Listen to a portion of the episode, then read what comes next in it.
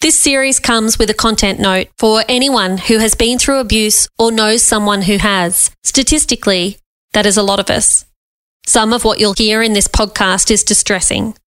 Although we know it's important to hear directly from victim survivors about what they've been through, this content may be confronting and won't be suitable for everyone. Please check the show notes for phone numbers you can contact to receive confidential support. There's No Place Like Home is a Future Women podcast in collaboration with our proud partner Commonwealth Bank, supporting long-term financial independence for victim survivors through CommBank Next Chapter. We acknowledge that we produce this series on what always has been and always will be Aboriginal land.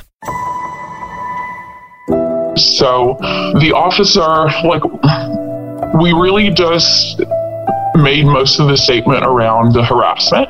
And he says, Okay, I need you to sign this. And that phrase right there was what stuck out in my mind because Joe told me if I ever sign a statement, I'm done. I'm done. He will find me, he will ruin me.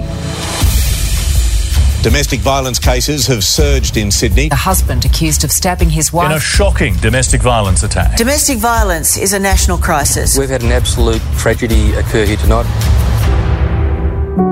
My name's Tarang Chawla, and I'm a writer, lawyer, and anti violence advocate. I'm also the host of There's No Place Like Home, a podcast about family violence that puts the voices of survivors at the centre of the story. Today, you'll meet Nina. We've given Nina a pseudonym and we've altered her voice digitally so that we can protect her true identity. Joe and I had met about six months initially before we started dating. So he was seeing a girl that I knew. So they had obviously split. A relationship of mine had ended. So we had initially met, you know, one day, didn't hear anything for six months. So he finds me on social media, sends me messages, and you know, this was the time when the relationship that I was in before had ended on amicable terms. So it was just constant bombardment of you're so beautiful. I want you to be the mother of my children. We're going to get married like right away. So right out of the gate, it was they call it love bombing. The therapist basically told me no one will love you more than a hungry homeless narcissist, and that's exactly what he was. Joe and Nina got to know each other quickly, and to Nina, he seemed great. So he made it out to be that he was an author, that he had published all these books, and that he owned these other businesses and was a very high functioning businessman. So, of course, I could look him up by his name on Google. So I didn't feel like there was, you know, any reason that I shouldn't believe him at that point. With an element of trust having been established, Nina and Joe's relationship moved fast. Three weeks in, they were engaged, and not long after that, they were living together. You'll have noticed by now that abusive relationships are often fast moving at the start. The first time that he put his hands on me was toward the end of January.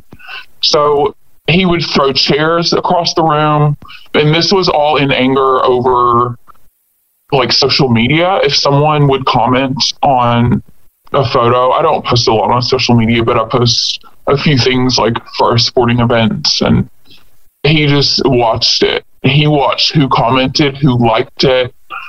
And he had an issue with nearly every person who commented or liked it, even to the point of creating fake email addresses in their name and emailing me from it, saying, like, hey, baby, let's catch up, you know, trying to bait me. This combination of jealousy and possession frightened Nina, but she was just as frightened of going to the police for help. And that's because Joe had told Nina that he was a police officer before they met. We haven't been able to verify whether or not that's even true. It's possible that Joe served in the force. He certainly liked to use the idea that he had contacts in the police to discourage Nina from calling triple zero and he also liked to mimic forcibly arresting her. The first assaults were grabbing my wrists and twisting my hands around my back. So he used to be a police officer. So, you know, you've seen how they'll grab someone's wrist and twist it behind their back. He did that to me. He would grab the back of my neck and shove my head down. Joe would alternate between violence and tenderness in the aftermath of these attacks.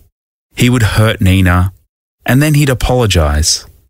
And then the next time, he'd hurt her even more before apologizing again. It was a cycle of ongoing abusive behavior in which Nina suffered. So when this first happened, I would leave the house for a couple days and then I would come back. So I would leave and let him cool down. He would beg me, please come home, please come home, don't leave me. So I would go back home. A lot of things happened from him choking me, smacking me in the face with pillows very hard. He would run and knock me down to the ground, spitting on me. Like a lot of it was choking and slapping. I'm going to introduce you to Dr. Maaike Moller. She's a physician at the Victorian Institute of Forensic Medicine and the clinical lead on family violence. So the most common injuries are probably just the most common injuries that you would see generally. So non-specific bruises, you know, bruises on bony prominences, lacerations, abrasions. But things that are a little bit more specific and tell a little bit more of a story would be sort of patterned bruises. So what we might sometimes see specifically is fingertip bruising. So clusters of small round or oval bruises on the upper inner arms, which might uh, signify restraint. Strangulation is obviously a big focus. So we're always looking, there's been a history of strangulation, looking for really subtle signs of you know, bleeding in the whites of the eyes or marks around the neck or symptoms of a hoarse voice, things like that. Dr. Moller examines people who've been abused, and she's right. Strangulation is an insidious form of abuse because it can be effectively hidden or denied. Only about 50% of people who've been choked have marks on their neck to show it. But even when it fails to leave a visible mark, the hidden scars are painful and dangerous. An attacker who uses non fatal strangulation is seven times more likely to kill the woman that they're abusing.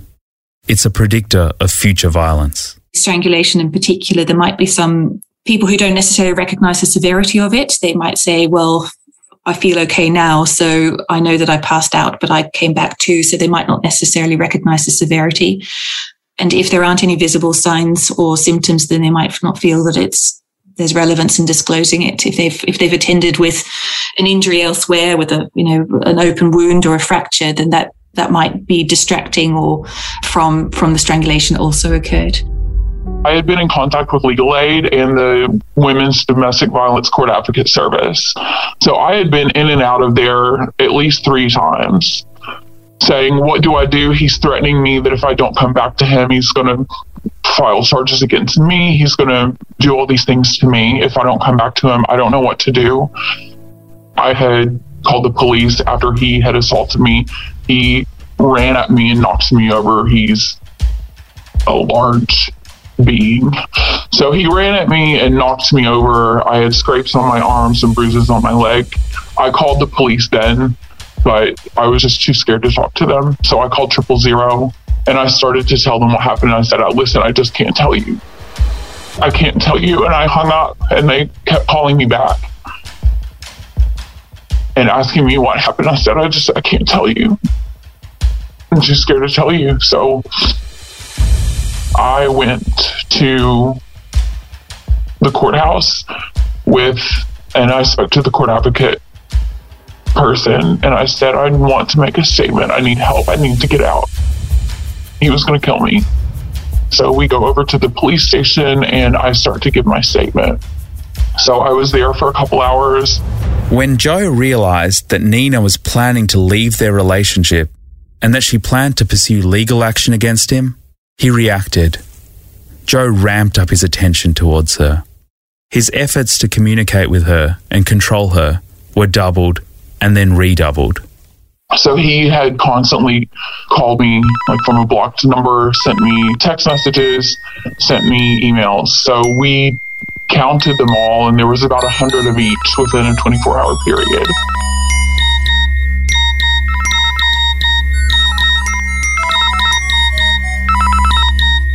The police checked Joe's record and found that he was already on a court ordered good behaviour bond for domestic violence related matters against his former wife. They then had some questions for Nina. So the officer, like, we really just made most of the statement around the harassment. And then he had to go through a list of questions with me of does he use alcohol? Does he use drugs? Has he been violent against you? Has he hit you? Has he choked you? Has he been sexually abusive to you? So we have to go through all these questions and the answer is yes to all of them. So then he's asking more about the physical abuse. So i told him everything. He took photos of the emails the text messages the phone calls in my phone I showed him videos of my bruises. I showed him videos of Joe screaming, hitting me, yelling. I showed him everything. So he takes this report and he says, Okay, I need you to sign this. And that phrase right there was what stuck out in my mind because Joe told me if I ever sign a statement, I'm done. I'm done. He will find me. He will ruin me. Nina didn't sign the statement, but the police assured Nina that even without providing a formal statement, there was significant evidence to corroborate her story. And so she went home to wait for further news about the apprehended violence order that she'd sought to take out. While making this episode, experts in New South Wales told us that usually, with this much evidence, police would take out an AVO to protect a victim. Sadly, this didn't happen for Nina. A few days passed, and still, she heard nothing from the police. There was no communication with me about an AVO that should have been put in place. There was just nothing. There was no record of the statement Nina had spent hours giving to a police officer. There was no record of the videos, the photos, or the screenshots of the abusive communication that Joe had sent to Nina. Nina's experience speaks to a specific complaint of some victim survivors that police don't always have the right tools, the right skills, or the right knowledge to appropriately respond in family violence matters. Thankfully, investment and training are shifting the dial in this space as the police force tries to make sure that what happened to Nina isn't repeated. And that was when I had like the fresh bruises all over me. And these two officers stood there and they said, Why don't you just change your number and move? And I looked him right in the eyes and I said, That's how people get murdered because it is. Like just changing your phone number and moving doesn't stop the situation. Lauren Callaway is Victoria's Assistant Commissioner of its Family Violence Command, and she knows, better than most, that the system needs to keep improving if it wants to encourage people like Nina to show up at a police station and report their abuser. I often get asked, well, how will we know if people are safer? And I say, well, we want police to be available to listen to the whole story without judgment, to show empathy, not because they have to, because they actually feel it, because they're connecting with the victim and the trauma they've experienced. And we want them to respond in ways that keep victims safe, hold perpetrators to account, and send a message to the community that says, We will be here, you call us and we will help you. Two months after she originally sought protection from police, Nina hit Joe across the back and escaped. Their relationship had started up again at this point, and Nina says that she was defending herself after Joe flew into a rage over her failure to include the right number of emojis in a comment on his Instagram. But on the basis of a visible welt and Joe's word, the police charged Nina with an offence. Nina says that there was no mention of her allegations that Joe first cornered her, that he picked up a weapon and threatened Nina's life.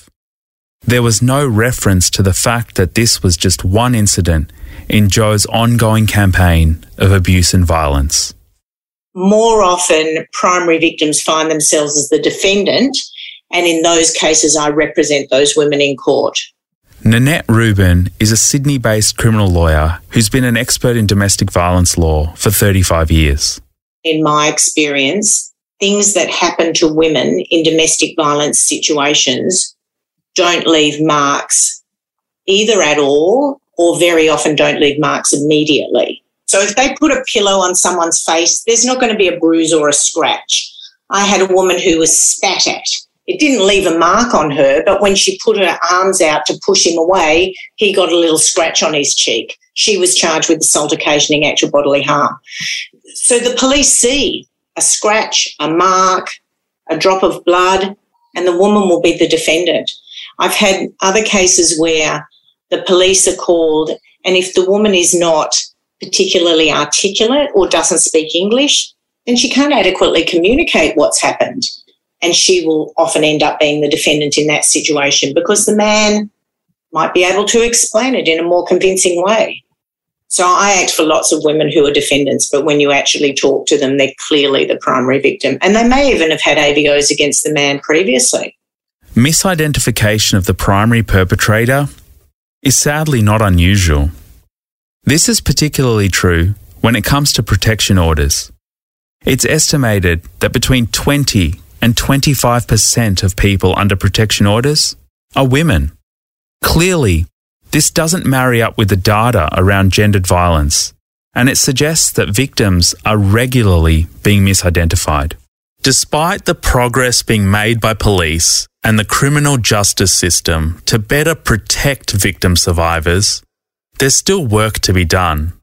And this is particularly true for Indigenous women who face a higher likelihood of being abused and their own unique challenges with police.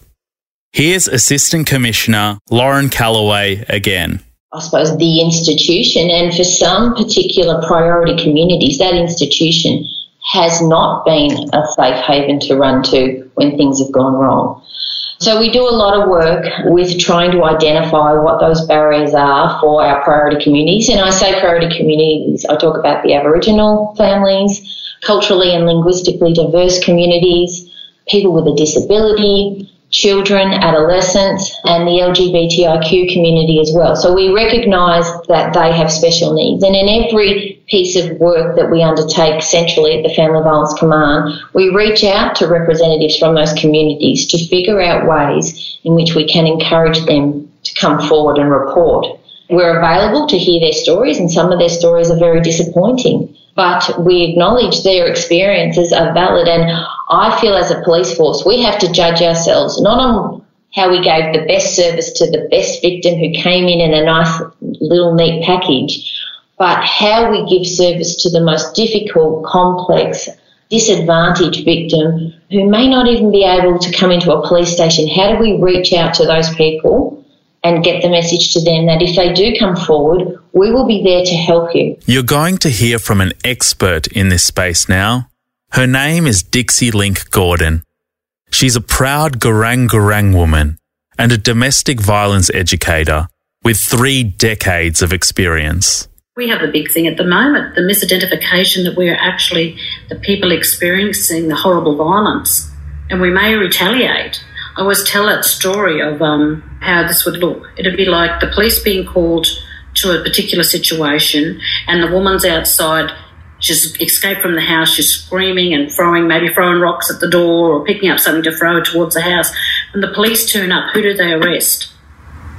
They'll arrest that woman, no matter the fact that she actually had to get out of the house from being strangled or bashed down. So we, we're trying to balance that too, let alone, you know, so there's this whole big situation that's happening, the misidentification of women who experience violence actually are being identified as the, well, the perpetrator. Dixie is also the coordinator of the First Nations Women's Legal Program at Women's Legal Service New South Wales and an adjunct professor at the University of New South Wales. you know, being able to get, up, go into the police station and say, or even have a good support person, you really want well trained police officers take reporting and take very, very well trained, culturally appropriate taking these and not going with some stereotype idea that a First Nations woman needs to be bashed or that's how we define relationships, because we don't. There has to be a lot of um, cultural education, cultural competency when working with First Nation people and understanding how difficult it is for a woman to get into the cop shop and report it. How difficult it is to get to the next part. You know, hopefully court support programs have got safe spaces. People of colour report having an especially difficult time getting help when they come forward with their experiences of abuse. For First Nations victim survivors, there is an added layer of mistrust that comes from a long history of mistreatment at the hands of people in power. For me, there's the historical context of it with uh, family violence, domestic violence, community violence, they're all interwoven with any community, any society that has um, certainly been impacted by colonialisation. The uh, violence that's um, practiced down through time, and uh, the mirrored behaviour of the uh, imperialist will come through on Indigenous people, um, First Nations people. It will impact and it will show itself. It will reveal itself in many ways. Are we good at reporting? No. You know, do we think we, it's something we've got to set out, sort out ourselves? Yes. Overwhelmingly, yes. We know that violence against Aboriginal and Torres Strait Islander women is not an Aboriginal and Torres Strait Islander problem violence is perpetrated by people of all cultural backgrounds. And yet, Aboriginal and Torres Strait Islander women report experiencing violence in the previous 12 months at 3.1 times the rate of non Indigenous women. And they're 34 times more likely to be hospitalised due to domestic abuse or violence. And they're nearly 11 times more likely to die. There are complex and multifactorial reasons behind this gap in experience for Aboriginal and Torres Strait Islander women. Recent government reports have emphasised the unique barriers faced by Indigenous Australian victims in reporting domestic violence, including discriminatory practices and a lack of cultural competency by police. I mean, I think fundamentally the way that we've set up the support service system is it's pretty flawed in Australia. That's Moo Baulch. Moo has spent years working in the domestic violence space, including as the CEO of Domestic Violence New South Wales and as a board member for the Luke Batty Foundation. She's also the Director of Primary Prevention at Frontline Service, Women's and Girls Emergency Centre in inner city Sydney. The police and, and, justice, civil justice and criminal justice response is something that I think we have, we've been really afraid to actually talk about and question in Australia. It's interesting, I think the last probably three or four years, we've started to question a lot around the role of police, you know, broadly within our society. Who are they policing for? What are they policing? But also within the intimate partner or gender based violence sphere, whose rules are they upholding? You know, we've plowed a lot of money into police responses, and police have shifted and improved their responses significantly over the last 10 years, let's say, particularly in New South Wales. I can talk to the experience here a bit more than other states and territories. Moo's reflections align with the recommendations in the ANROWS 2020 research, which I've mentioned a few times during this podcast. ANROWS recommend that police need training on how to distinguish between coercive controlling violence and violence that is used to respond to ongoing abuse from the other person. Ongoing abuse that may not be physical. While there's an ongoing national conversation about coercive control tactics, in many situations, they are still too easy to disguise and too difficult to detect. An abuser who's financially controlling their partner may appear to outsiders like a family man who's providing for his wife and children. And the question is not just police training, but who the ideal first responder should be. Moo Baulch says, when reflecting on the role of police that they're not social workers. They're not designed to do anything other than go in and enforce, you know, laws and orders and the sorts of frameworks that they have at their disposal. And, you know, for a range of different communities, a policing and justice approach is just not going to work. We're not going to invite them into our family, our private family business. We're not going to invite them into our community business because there is such a level of trust missing. Nina felt consistently let down by police and her experience lines up with the evidence. A New South Wales Bureau of Crime Statistics and Research study of 300 victims attending domestic violence services in 2013 found that only half of victims reported their most recent incident to the police. The primary barrier to reporting was an expectation on the part of the victims that police either don't understand or aren't proactive in handling domestic violence matters. However, Nina says that she did feel heard when she met with a female police officer. So, I suppose for us, the biggest barrier tends to be social ones, where people, by the time it gets to court, we all know that's a fair way down the track from when the actual offence happened. And if you're talking about domestic violence, there are so many, so many competing issues for those complainants. So that when that's coupled with the delay, by the time it comes around to court, sometimes it can be just too hard. Julie Alwood is a Crown prosecutor who has had first hand experience with countless family violence cases. Obviously, domestic violence is very complex and there are a lot of women who are reliant on that person who is abusing them and they have children with them. But it's also, and, and things may have settled down a bit, or they think things have settled down a bit in that break between the offending and court. But there's also, depending on who it is, we have a lot of women who have a real mistrust of police which may have come from their own personal experiences. Mistrust of police and the concern if they have children with this person that their children might be taken away from them.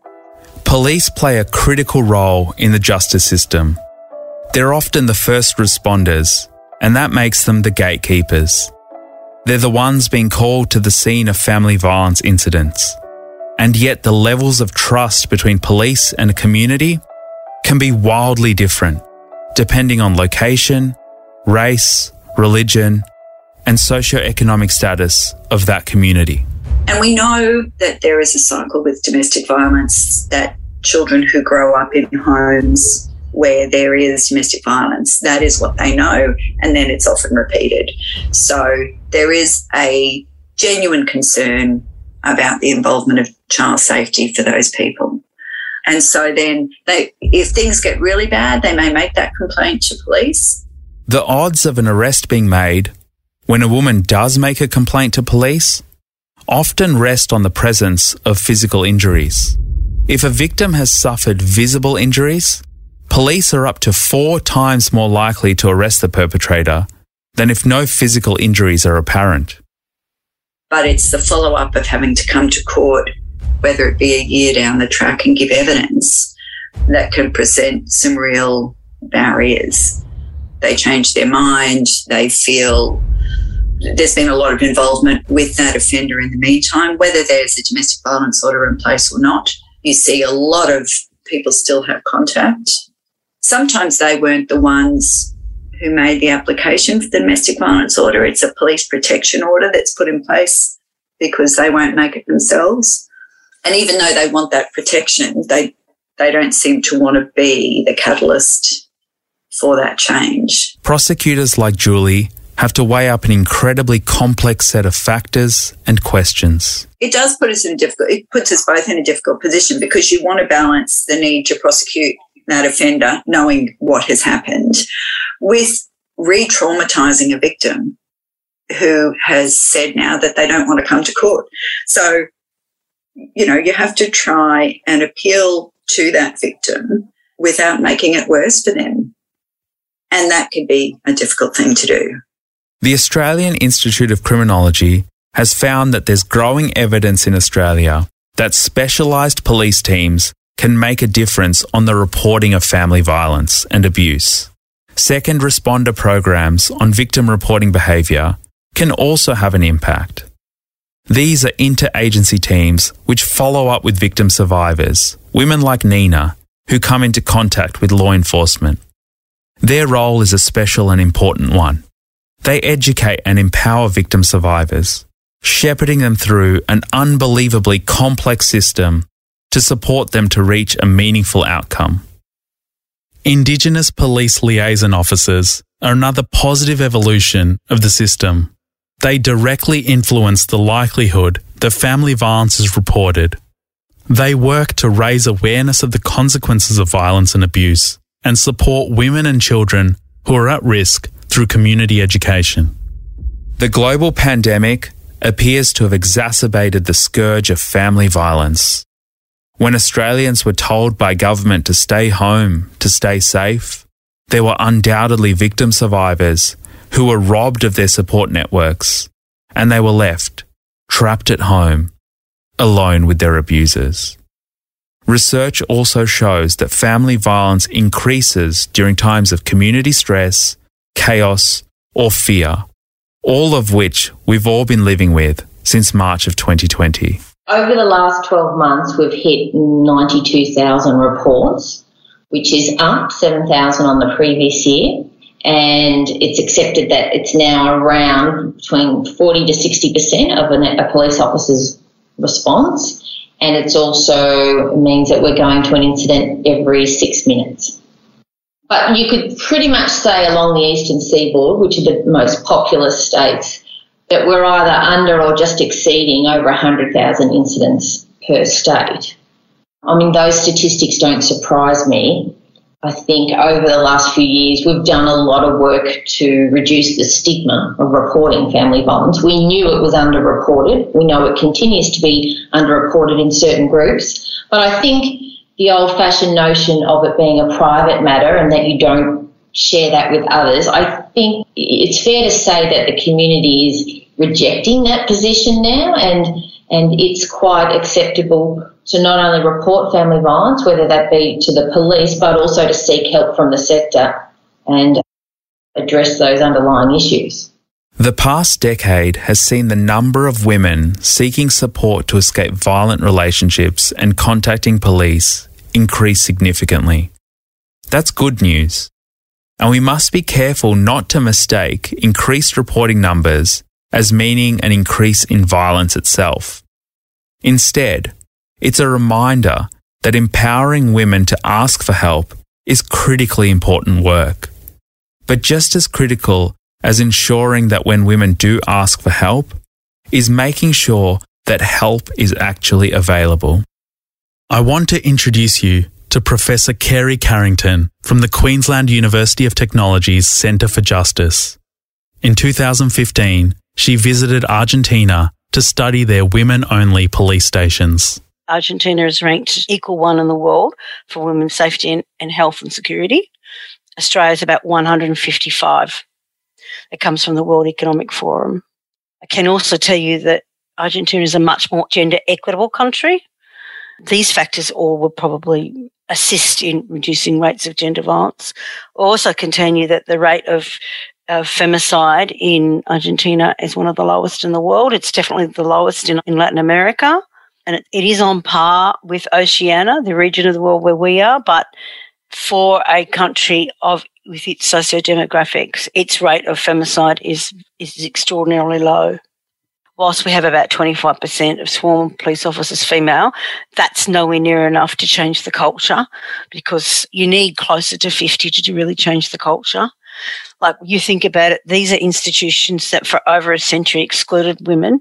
And then when they included women, they included them on their terms and they allowed women entry into policing into very specified roles. And then until very recently, we've had very few women in leadership. They're really institutions of the past, but they have enormous political power at state government level because of law and order politics.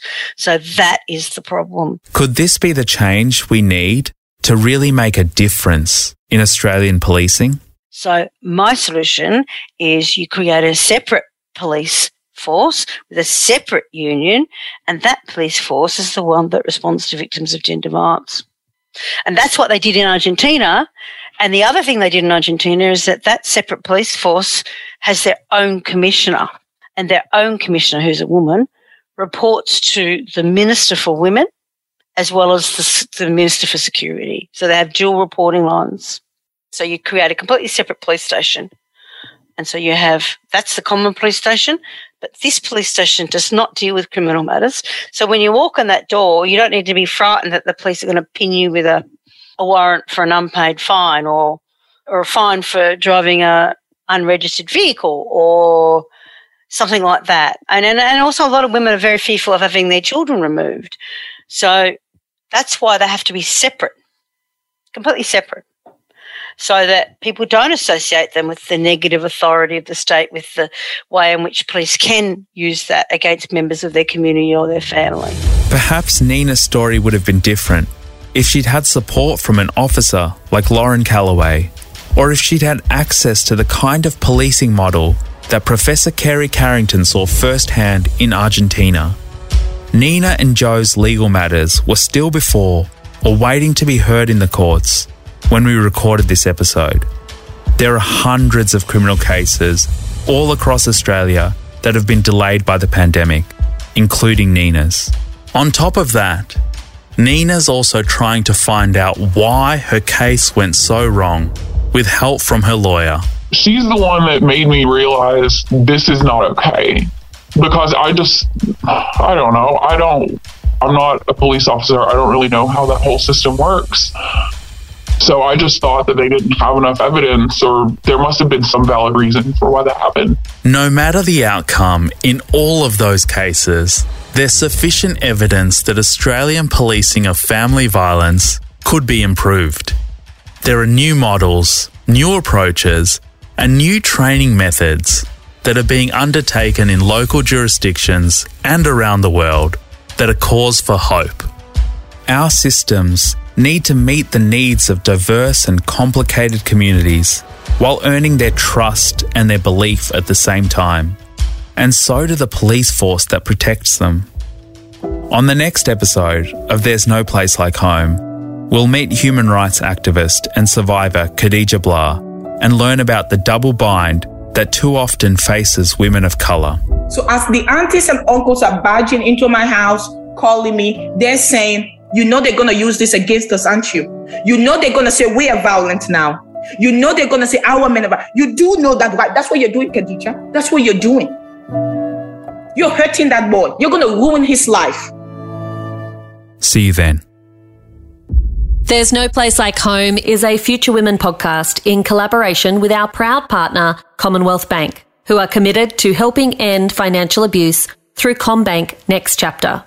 No matter who you bank with, if you are worried about your finances because of domestic and family violence, you can contact CommBank's Next Chapter team on 1800 222 387 within Australia or visit commbank.com.au slash next chapter. If you need help or advice, please check the show notes for phone numbers for confidential support. If you enjoyed this podcast, please rate and review. It will help these important stories to reach more people's ears. For more information about There's No Place Like Home or to join the movement, please head to futurewomen.com.